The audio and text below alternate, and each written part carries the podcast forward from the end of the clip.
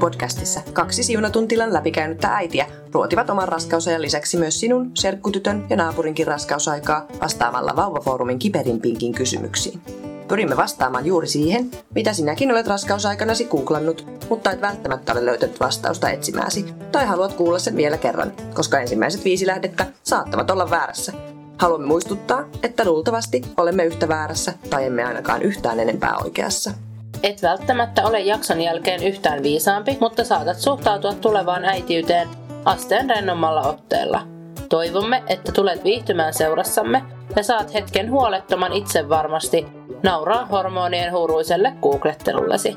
Tässä podcastissa tyhmätkin kysymykset ovat vastauksen arvoisia, mutta kaikkien meidän antamien ohjeiden noudattaminen on vain ja ainoastaan sinun vastuullasi.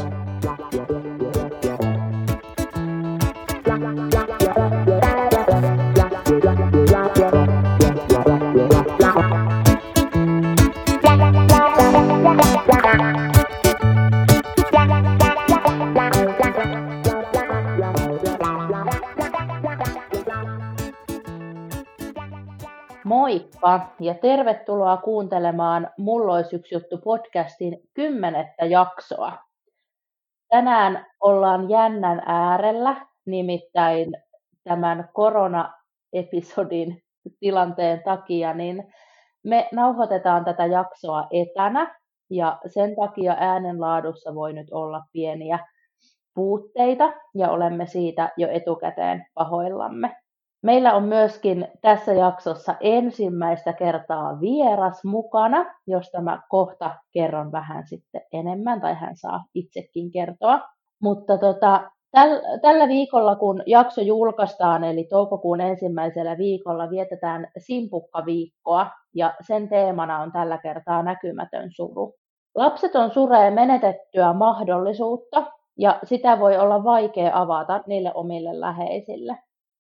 Kuinka surra sitä, mitä ei ehkä koskaan ole ollutkaan? Tahattomasti lapseton suree kuitenkin henkilöä, lasta, jota ei tullut. Hän suree viettämättömiä merkkitapahtumia, kuten ensimmäisiä sanoja ja askeleita. Syntymäpäiväjuhlia, ensimmäistä koulupäivää ja kaikkia muitakin kertautuvia asioita, joihin hän ei pääse osalliseksi. Me ollaan Neijan kanssa siitä onnellisessa asemassa, että meistä molemmista on tullut äitejä ja meillä on tällä hetkellä lapsi tai niitä lapsia siellä kotona. Mutta me haluttiin joka tapauksessa tuoda oma osamme tälle simpukkaviikolle ja tuodaan nyt tällä jaksolla semmoista lapsellisen lapsettoman näkökulmaa. Ja meillä on tänään vieraana Simpukka ryn puheenjohtaja Katja Helenelund. Tervetuloa Katja. Tervetuloa. Kiitos ja ihanaa saada olla ensimmäinen vieras. Ihan, ihana kun suostuit ja tulit meidän vieraaksi tälleen vielä poikkeusoloissa ja vähän, vähän erikoisessa tilanteessa. Kertoisitko ensin vähän, että kuka sä oot, mistä sä tuut ja mikä on Simpukka ry? Joo, no minä olen siis itse Katja, olen 37-vuotias ja asun Porvoossa, jossa olen opettajana ja sitten olen nyt myös tänä vuonna sit niin kuin Simpukka-yhdistyksen puheenjohtajana. Ja Simpukka on yhdistys tahattomasti lapsettomille tai tahatonta lapsettomuutta kokeneille. Et sinänsä aika laaja kaala siinä. Simpukka tarjoaa enimmäkseen siis tukea, sehän on se ensimmäinen tai tai tota päällimmäisenä oleva, että niille, jotka on tahattomasti lapsettomia tai kokeneet lapsettomuutta, niin saavat sitten tukea Simpukka-yhdistyksen kautta. Tarjoaa tietoa ja tukea tietoa niin kuin tahattomasta lapsettomuudesta ja mitä se on, miten se vaikuttaa.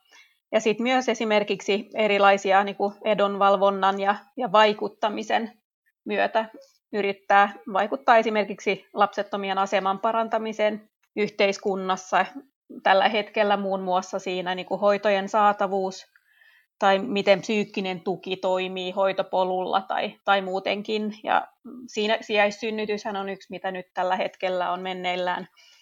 Ja ylipäätään niin kuin perheellistymisen mahdollisuudet ja sitten lapsettomien asema myös työpaikoilla ja tämmöistä. Että niin kuin laajasti jotenkin tahattoman lapsettomuuden asiantuntija eri tilanteissa on periaatteessa simpukka. Joo, eli tosi laaja on kuitenkin se skaala, että mit, mitä tarjoaa ja myöskin se, että kenelle niin kuin tarjotaan. Miten sä oot itse päätynyt niin kuin Simpukan toimintaan mukaan?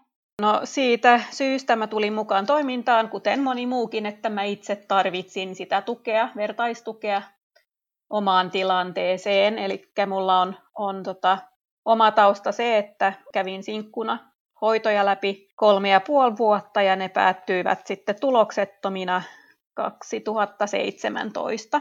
Ja tämähän on, on jo sinänsä pitkä, pitkä matka jo, jo se, että sinkkuna saa sen päätöksen tehtyä, että pystyy ja voi ja on ok mennä omin päin hoitoihin, niin sehän jotenkin tarvii niitä omia vuosia siinä.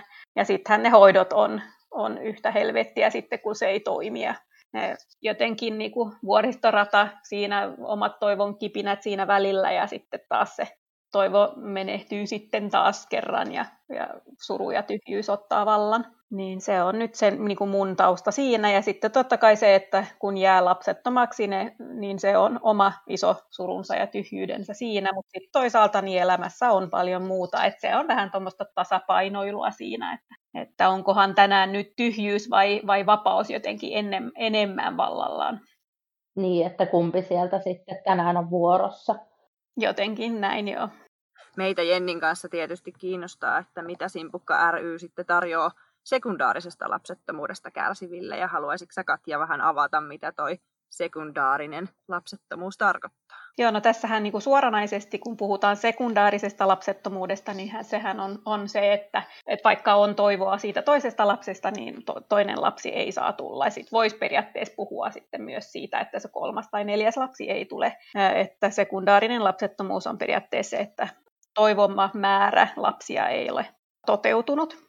Totta kai näillekin ihmisille Simpukka tarjoaa paljon eri toimintaa. Siinä on kuten kaikille tietoa ja tukea. Myös tälle ryhmälle on erilaisia vertaistukitoimintaa sekä livenä että netissä erilaista Facebook-ryhmiä ja vertaisvälitystä ja chat-toimintaa. Sitten on erillisesti tämmöinen Helminauha-hanke, joka on niille, jotka ovat saaneet tai yrittävät lasta lahjoitetuilla soluilla ja sitten totta kai niin tämä vaikuttamistoiminta myös koskee näitä sekundaarisesta lapsettomuudesta kärsiviä, että miten niin kuin parannetaan yleisesti tämä lapsettomuuden kokeneiden asemaa. Ja sitten myös niin kuin hoidoissa, hoidot, hoitoja ajatellen, niin miten jotenkin se mahdollisuus saada toteuttaa sitä toivomaa lapsimäärää, koska siinähän ei, ei välttämättä nyt tällä hetkellä saa hoitoja, jos on jo saanut lapsia hoitojen kautta. Et voiko sitten saada se lapsimäärä, mitä itse on toivonut, niin siihenkin on simpukka mukana vaikuttamassa. Mä oon itse jonkun verran selannut erilaisia keskustelupalstoja ja, ja blogeja ja muita tällaisia tähän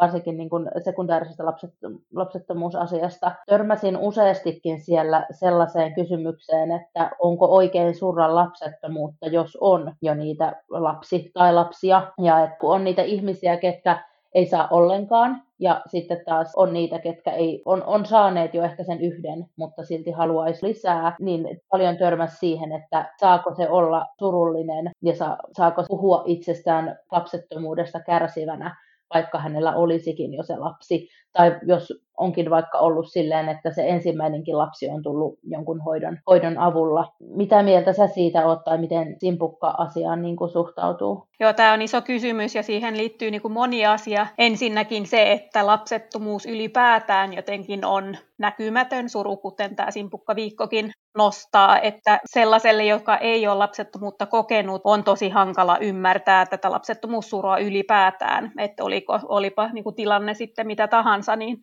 niin ympäristölle se on jotenkin niin kuin vielä aika näkymätön asia ja sitä on, on hankala ymmärtää. Ensinnäkin voi tulla tätä jotenkin ajatusta, että, että sekundäärisesti lapseton ei saisi turra sitä niin kuin toista lasta tai se, että ei ole saanut enempää lapsia, niin sehän voi tulla yleisesti yhteiskunnalta. Ja totta kai sitten samalla just se, että ne, jotka ovat lopullisesti lapsettomia tai vielä toivoo sitä ensimmäistä lastaa, niin voi myös ehkä välillä olla hankala ymmärtää tai ottaa jo vastaan tätä ajatusta tai toivetta, mitä toisellakin on. Mutta sanoisin itsellä, että, itse, että totta kai on oikeus siihen suruun. Ja tiedän, että, se, että jos se kaipuu on edelleen olemassa, niin ei se mihinkään katoa, vaikka on saanut sen ensimmäisen lapsen. Niin jos on toivonut monta lasta, niin totta kai se toive saattaa edelleen olla siellä. Tai just se, että lapsi puhuu siitä, että haluaisi, haluaisi sisaruksia, niin sehän on totta kai niin kuin todella rankkaa sille, joka itsekin toivoisi, mutta ei ole sitä mahdollisuutta. Ja sitten myös niin kuin semmoinen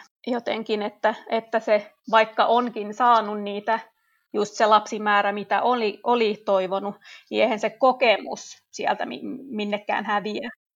Joo.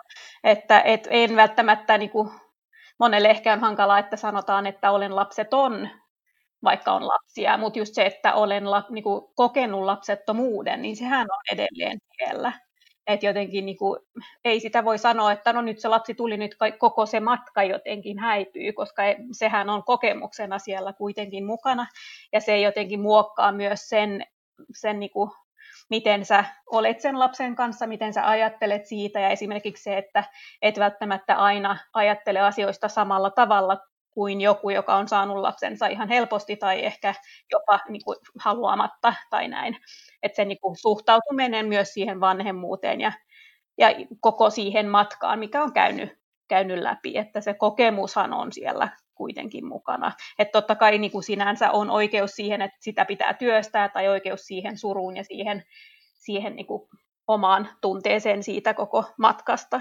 Ja itsellä herää jotenkin surullinen ajatus siitä, että toisella on se tunne siitä, että jotain vaikka puuttuu tai että haluaisi sen toisen lapsen ja sitten siitä ei uskalleta edes puhua ääneen, koska pelätään, että mikä on niiden reaktio, jotka ei ole ehkä sitä ensimmäistä lasta saanut ja sitten se pidetään niin kuin itsellään jotenkin herkästi ehkä. Mm. Ja tämähän on yksi niistä syistä, jo, niin kuin miksi tämä on niin jotenkin näkömätön ja vaiettu suru, että koska pelkää niitä reaktioita, jotka muista saattaa tulla. Että tiedän, että itsekin ehkä olen joskus, e-, ei ehkä sanonut, mutta ehkä se oma tunne on ollut, että no niin, tämä ei tuntunut muulta niin kuin helppoa kuulla. Ja sitten ehkä on se, se niin kuin hankala sitten toiselle mutta yritän ainakin niin kuin muistaa, että totta kai niin kuin jokaisella on oikeus siihen omaan. Ja tässähän Simpukka nostaa niin kuin vahvana se, että parasta tukea saa sit niiltä, jotka on kokenut sen saman. Että olisi hyvä sitten jotenkin löytää niitä muita sekundäärisesti lapsettomia, jotka niin kuin tietävät tasan tarkkaan, millainen matka se on ollut ja millaista, no ei ehkä on ollut niin kuin suoranaisesti sama matka, mutta kuitenkin ne samat tunteet osittain siinä. Kyllä, että et jotenkin se, se, se saattaa olla sitten se, se paikka, mistä saa sitä tukea, jotta ehkä niin kuin sitten yhteiskunnassa, niin kuin, kun törmää kuitenkin niihin asioihin, niin pystyy jotenkin ajattelemaan, että okei joo, nämä ajattelee nyt näin ja näille on hankala ymmärtää, koska ne eivät ole sitä samaa kokeneet. Mutta mä tiedän, että mulla on ne omat tukijoukkoni siellä vertaisten parissa. Mä olinkin itse asiassa juuri tulossa siihen, että saako tai kannattaako siitä lapsettomuudesta sitten puhua, koska mä itse aloin oikeastaan puhua lapsettomuudesta nyt vasta ihan, puhutaan varmaan puolesta vuodesta. Mitä sä oot Katja siitä mieltä, että pitäisikö siitä lapsettomuudesta puhua enemmän? No yleisesti sanoisin, että pitäisi. Monellehan se on jotenkin tosi iso asia se, että joku muu nostaa tämän suuren surun tai tämän, tämän kokemuksen näkyville, että moni saa sit niin paljon sitä vertaistukia tai, tai sitä niin kuin ymmärrystä siihen omaan tilanteeseen siitä, että lapsettomuudesta puhutaan. Tämä on todella tärkeää, että tämä nostetaan paljon enemmän kuin mitä on, on nostettu aikaisemmin ja, ja onneksi tehdäänkin just sitä, että se laaja skaala mitä lapsettomuus on, erilaisia kokemuksia ja erilaisia tarinoita, niin että se näkyy, niin se on todella tärkeää. Ja sitten toisaalta se just, että, että siinähän täytyy olla se oma oikeus päättää, kertooko vai ei. Että en, en voi mennä sanomaan, että kaikkien pitäisi puhua. Itse koen, että mulle oli todella paljon helpompaa silloin, kun rupesin puhumaan asiasta, varsinkin kun olen sinkku, niin jos olisin niin kuin ihan yksin jäänyt tämän asian kanssa, niin en olisi varmaan pärjännyt, pärjännyt niin hyvin kuin mitä pärjäsin koko matkan. Ja mitä jotenkin enemmän puhuin, sitä helpompi oli minulle olla mukana niin kuin kaikissa eri tilanteissa. Ja kaikki tiesi, että jos mä nyt rupesin itkemään tai jotain, niin mistä se johtui. Et siinä mielessä oli mulle helpompi, mutta sitten toisaalta me ollaan kaikki erilaisia, että et sitten pitää jokainen miettiä, että mitä on minulle se tapa saada sitä tukea, mikä on minun tapani työstää tätä asiaa. Ja myös se, että kenelle haluaa kertoa, mitä haluaa kertoa, missä tilanteessa, että ei välttämättä niin, että on paljon ihmisiä ympäri, että et, myös siinä niin kuin itse se, että hei milloin ja miten ja yrittää sitä miettiä, että millä tavalla minä itse saan jotenkin niin kuin parhaiten tätä työstettyä ja haluanko puhua vai ei. Mitä sä luulet, että mikä siihen sitten ehkä on se suurin syy, miksi siitä ei niin kuin haluta puhua? Että onko se häpeä, häpeäks ihmiset sitä, että on lapseton tai, tai kokee lapsettomuutta vai mikä siinä on niin se suurin ajatus siellä takana, että halutaan vaieta ja pitää se niin kuin ihan vaan itsellään se tieto? No siinä on varmaan niin kuin ainakin kaksi eri, just tämä, tämä jotenkin häpeän tunne on yksi niistä. Sitten toisaalta voi olla niin kuin se, että ei me kauheasti tässä maassa vielä tänä päivänä näytetä tunteita ja tämä on todella hankala asia, että se, että sä kerto, kerrot jostain ja niin kuin me, melkein meet rikki ja niin kuin itket aivan kauheasti, niin se ei ole meille niin kuin täysin luontaista vielä tässä maassa. Eli jotenkin se pelko siitä, että kestätkö, jos kerrot jollekin, vai ootko sitten niin kuin ihan ma- ma- makaat siellä lattialla ja oot ihan rikki. Ja sitten ehkä kolmas on se, että kuten nyt, mistä nyt jo puhuttiinkin, että nämä kommentit, mitä muista saattaa tulla, tai jotenkin se tiedetään, että ei välttämättä aina saa sitä ymmärrystä sitten muilta, että se voi olla niin kuin liian hankalaa sitten ruveta puhumaan, jos tiedät, että joku saattaa sanoa sitten jotain jotain, jota, joka tuntuu todella törkeältä tai niin kuin hankalalta kuulla. Mitä sä haluaisit sanoa nyt sitten meidän kuuntelijoille, jos siellä on sellaisia, ketkä on kärsineet tai kärsivät tällä hetkellä joko lapsettomuudesta tai sekundäärisestä lapsettomuudesta, niin Simpukan tai itsesi puolesta, niin mitä sä haluaisit, minkälaisia terveisiä sinne sitten kertoa? No ensimmäisenä ehkä tämä, että älä jää yksin, että yritä jollain tapaa löytää. Simpukan kauttahan nyt on helpoiten niin kuin jotenkin löytää sitä teisyä. että se, että löytää jotenkin ne, jotka tietävät mistä puhut, jotka tietävät mitkä, millaisia tunteita saattaa sinun tilanteessasi olla, niin, niin se helpottaa tosi paljon. että se voi olla se ensimmäinen askel jotenkin uskaltautua niin kuin puhua asiasta toiselle, joka on, on ollut niin kuin tai käynyt läpi samaa tai on, on samassa tilanteessa, että se nyt on ehkä se, se tärkein siinä, että on niitä, jotka tietävät. Useinhan jotenkin lapsettomuudesta kärsivä tuntee, että on tosi yksin asian kanssa, mutta näin ei ole. Meitä on monta, jotka ovat tässä tilanteessa ja, tai ovat olleet ja pystyy jotenkin näkemään koko se ihmismassa, joka on siellä mukana samassa veneessä, vaikka me ei olla ihan siellä vierekkäin, niin se helpottaa tosi paljon miten ja millaisen ohjeen, anta, ohjeen antaisit, jos mä, kun mä nyt tapaisin jonkun ystävän, joka kertoisi mulle, että hän kokee lapsettomuutta, niin minkälaisen ohjeen sä antaisit mulle, että miten reagoida tai suhtautua siihen asiaan, mikä voisi ehkä helpottaa sitä toista? No siinähän on niin kuin pääfokus kyllä kuuntelemisessa, että mm, tosi herkästi mennään siihen, että haluan auttaa sinua, haluan jotenkin ottaa tämän hankalan tunteen pois, jolloin mä menen jotenkin neuvomaan tai kommentoimaan tai jotenkin yritän ratkaista asiaa, mutta sehän ei, ei kyllä ratkaise. Ensinnäkin me ei tiedetä kauheasti siitä toisten, toisten tilanteista ja sitten toisaalta just se, että se mitä auttaa eniten on just se, että sille surulle ja niille kaikille kysymyksille ja tunteille saa tilaa. Että se, se niinku vaan jotenkin tilan antaminen ja kuunteleminen, se on kyllä se tärkein, että, että voi, voi sanoa, että en tiedä mitä sanoa, koska sehän on se, jotenkin näin on, että niitä sanoja ei ole. Ja sitten just ilmoittaa, että kuuntelen, jos haluat, ja olen tukena, jos, jos haluat. Hei, kiitos ihan tosi paljon, että tulit meidän vieraaksi ja että saadaan olla mukana tällä Simpukka-viikolla tämän meidän podcast, pod, podcastin kanssa. Ihanaa, että halusitte tätä teemaa nostaa, koska se on kuitenkin todella, todella tärkeä teema ja, ja monelle semmoinen, joka vaikuttaa siihen omaan arkeen. Ja me haluttiin tuoda sitä ehkä just sen takia, että vaikka ne ja meistä tällä hetkellä onkin raskaana ja vaikka meillä molemmilla niitä lapsia on, niin silti me halutaan tavallaan puhua sen puolesta, koska tiedetään, että siellä kuuntelijoissa varmasti on myös sit sellaisia, kelle, ketä tämä aihe koskettaa. Mutta hei, meillä ei varmaan ole sen enempää. Me kiitetään Katiaa vierailusta ja kaikkea hyvää sinne sun arkeen. Kiitos, samoin.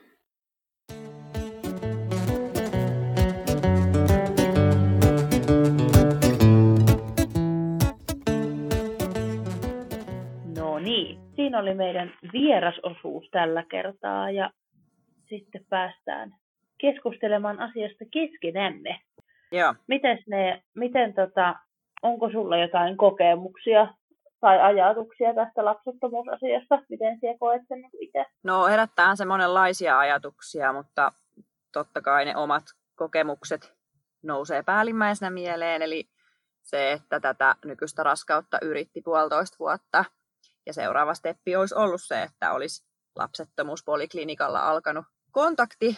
Meillä oli aika sinne varattuna, mutta sitten meidän onneksi me saimme sen perua. Mutta sen puolentoista vuoden aikana ehti kyllä käydä läpi tosi monenlaisia tunteita ja ajatuksia, joista ehkä sitten silloin vuoden kohdalla rupesi se pettymys ja suru olemaan niin kuin vahvimmat, että joka kuukausi toiveikkaina odotat ja sitten se pettymyksen fiilis, kun sitä raskautta ei silläkään kertaa taas tullut. Mulla oli jotenkin tosi suuri tunne siitä, että joku tästä meidän komposta vielä puuttuu. Sitä on tosi vaikea selittää, millainen se tunne on, mutta sitten pelko niin jotenkin siitä, että siitä tunteesta ei pääsekään ehkä koskaan eroon. Että jääkö se mulle se tunne, että jos ei se raskaus onnistu, ja mä en tiedä kuinka pitkälle me oltaisiin jaksettu esimerkiksi lapsettomuushoitojen kautta sitä yrittää, ja että missä vaiheessa oltaisiin sitten ehkä luovutettu, niin ajatus siitä, että mitä jos ei tämä onnistukaan koskaan, että että enkö mä pääse tästä ajatuksesta ja fiiliksestä niin koskaan pois. Niin semmoinen pelko.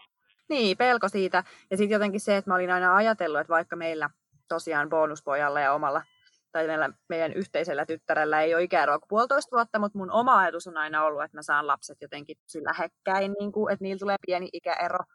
Ja sitten jotenkin siitä ajatuksesta ja mielikuvasta luopuminen oli myös sellainen oma prosessinsa, mihinkä jo, niitä joutuu edelleenkin niin kuin miettimään, että nyt näillä onkin eikä eroa paljon enemmän kuin mä olin ehkä haaveillut. Tämäpä juuri, että ne omat ajatukset ja haaveet ei sitten kohtaakaan, mikä tietysti lapset muut niin kuin asiassa ylipäätään on hyvin yleistä.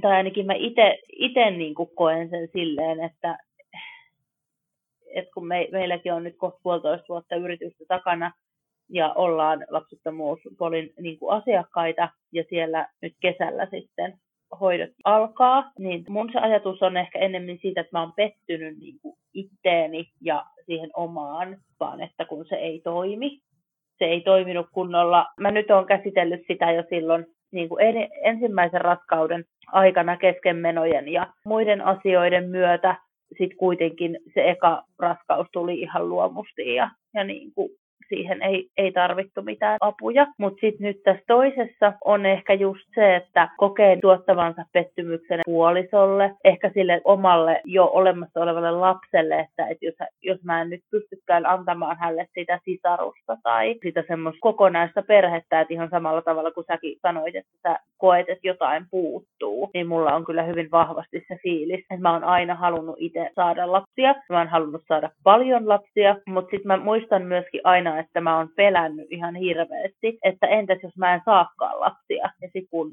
nyt ollaankin sit siinä tilanteessa, että ei ne tulekaan, kun Manulle illallinen ne lapset, niin, niin se, se on kyllä ihan helvetin surullista. Ehkä ne fiilikset on, on siitä niin kuin semmoinen ahdistus ja pelko, että, että ei ole niin itteensä just tyytyväinen ja, ja, ja siihen, että se lapsi ei nyt ehkä saa sitä sisarusta ja että mä en pysty tarjoamaan sitä sisaruussuhdetta tai niin sanottua kokonaista perhettä, vaikka totta kai meidän perhe tällä hetkelläkin on jo ihan, ihan yhtä kokonainen kuin joku muukin, muukin perhe. Se on just kuin itselle ehkä ne semmoiset omat haaveet ja mielikuvat, että sitten kun ei meekään niin kuin sä oot ajatellut, niin sitten siitä ajatuksesta luopuminen on semmoinen oma prosessinsa, mikä mun mielestä pitäisi suoda jokaiselle nyt, kun ajatellaan sitä, että, että meillä kuitenkin on jo niitä lapsia, mutta silti onhan meillä ihan yhtälainen oikeus olla pettynyt. Ekan lapsen yrittäminen, niin siinä ne tunteet oli ehkä just enemmän sitä, että ne useat keskenmenot ja sitten se pelko siitä, että ei se syli koskaan täyty ja ajatus ehkä siitä, että ei vaunuissa ole koskaan ketään työnnettävää tai ruokapöydässä ei ole ikinä sitä kolmatta syöjää. Ja just se niin kuin suuri niin kuin ahdistus siitä, että ei musta koskaan tule sitä äitiä. Niin mä oon saanut ne kaikki asiat itselleni ja on siitä ihan todella todella onnellinen ja kiitollinen. Mutta nyt se on ehkä ennemmin just sitä, että on niin kuin pettynyt itseensä, että ei, nyt niin kuin toimia ei pysty antaa sille olemassa olevalle lapselle esimerkiksi sitä, sitä sisarusta. Sen mä huomaan, että nyt kun on onnellisessa onnellisessa asemassa ja sain vielä kokea raskauden. Huomaan, että mä oon tästä raskaudesta ehkä jotenkin kiitollisempi. Toki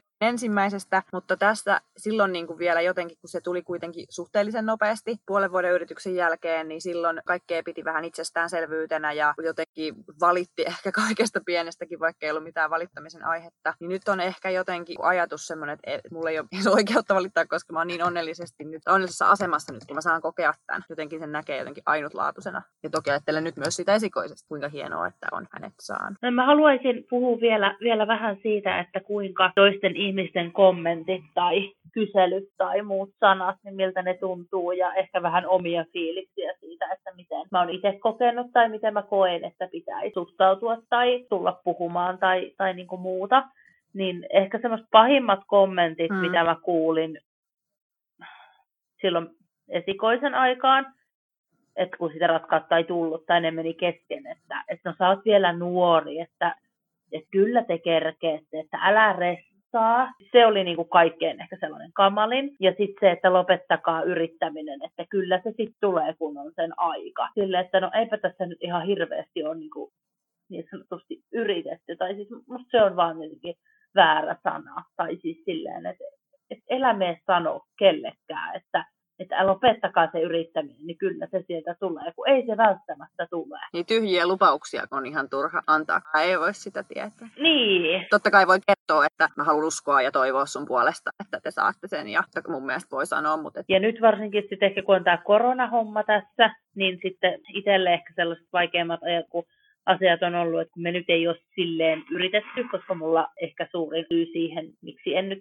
tule raskaaksi, on tämä oma ylipaino, niin sitten se, että mulle tullaan sanomaan, että no eikö nyt kannattaisi lopettaa se yrittäminen, kun on tämä koronakin, että kun eihän sitä tiedä, että miten siitä voi tulla raskas, no kun ei me nyt oikeastaan yritetä. Että me tavallaan ollaan nyt siinä tilanteessa, että tulee, jos on tullakseen, koska nyt se mun paino on lääkäreiden mielestä se ensimmäinen. Hmm etappi ja sitten vasta tehdään jotain lisäliikkeitä. Niin ja myös ehkä jotenkin se, että saatte, että teillä on niin sanottua yritystä tai sitä, että se lapsi saisi tulla, niin takana kuitenkin jo yli se vuoden, onko jo puolitoista vuotta. Niin mun mielestä semmoiselle henkilölle ei voi sanoa, että älä nyt yritä. Niin, just tämä. Ja sitten ehkä toinen asia, mikä ei sinänsä periaatteessa liity tähän, mutta siihen kuitenkin, että kuinka muut ihmiset sanoillaan ja teoillaan voi vaikuttaa siihen lapsettoman ihmisen tai lapsettomuudesta kärsivän ihmisen fiiliksiin, niin älä ikinä, ikinä, ikinä, ikinä kysy keneltäkään, että meitä, meinaatteko te tehdä lapsia. Aihekin kertoo, eli näkymätön suru. Niin siinä tullaan just siihen, että lapsettomuus pääsääntöisesti on näkymätön suru, ja sä et voi tietää ikinä, kuka kokee tätä näkymätöntä surua. Mm. Joten yritän muistaa sellainen hienovarainen käytös joka, joka paikassa. Ja sitten mä haluan sanoa niille, ketkä kamppailee tämän asian kanssa, että ihan hirveästi voimia ja tsemppiä ja yrittäkää löytää niitä positiivisia asioita siitä teidän omasta elämästä. Ja niin kamalalta kuin se kuulostaakin, niin nauttii siitä matkasta, koska te ette voi koskaan tietää, onko siellä hyvä vai huono se päätepysäkki, että miten, miten siellä tapahtuu, niin niin, niin mä haluaisin itse ainakin uskoa siihen, että mä haluan elää tämänkin ajan täysillä, enkä käyttää sitä siihen suremiseen ja, ja sellaiseen, että, että sit jos me ei saadakaan koskaan enää lapsia, niin, niin sitten tavallaan multa olisi vähän niin kuin mennyt ohi sitä elämää. Mä haluan uskoa ja toivoa, että kaikki järjestyy jotenkin päin. Se, miten se on, niin sitä mä en voi tietää, sen päättää joku muu mun puolesta. Näin just. Mutta tulevaisuus näyttää ja kyllä asiat aina jollain tavalla järjestyy. Mulla on täällä tämmöinen runo vielä loppuun kaikille niille, joita tämä aihe jollain tavalla koskettaa. Tai jonka lähipiirissä esimerkiksi voi olla asiaa ja vaikka niin. suree ehkä sitten sen ystävän tai muun puolesta. Kyllä. Tämä runo on Tommi Taapermanin ja se kuuluu näin. Joskus jonakin iltana, kun sydän on hetken avuton ja sokea, repii ja potkii suruissaan, me soudamme vuolaaseen vastavirtaan ilman airoja. Pelkän halun ja tahdon voimalla, joskus jonakin iltana, meidän uskomme ihmeeseen mitataan. Musta oli kaunis ja ihana. Ja ihana lopetus tälle. Ja Jenni, kiitos ihan hirveästi. Tämä aihe on super tärkeä. Mm, vaikea aihe ja mua itteeni jännittää, jännitti ja jännittää tosi paljon tämän jakson julkaiseminen. Eli kiitos ihan ihan super paljon, kun kuuntelit ja mä olisin enemmän kuin iloinen, jos kävisit laittamassa kommenttia meidän Instagramissa, eli me, meidät löytää sieltä, mulla olisi yksi juttu nimellä, ottakaa meidät seurantaa, niin sieltä saattaa kevään mittaan tulla vaikka mitä, mitä kivoja juttuja sieltä somesta. Joo, ensi kerralla mennään vähän positiivisempiin aiheisiin, mutta Jenni sun kanssa ilo taas tästä aiheesta keskustella. Kiitos. Kyllä, kiitos. Ja hei, ihanaa kevättä sinne sulle, sulle ne ja sitten sulle, joka kuuntelet meitä siellä. Nähdään seuraavalla kerralla. Ihanaa. Moikka! Moikka!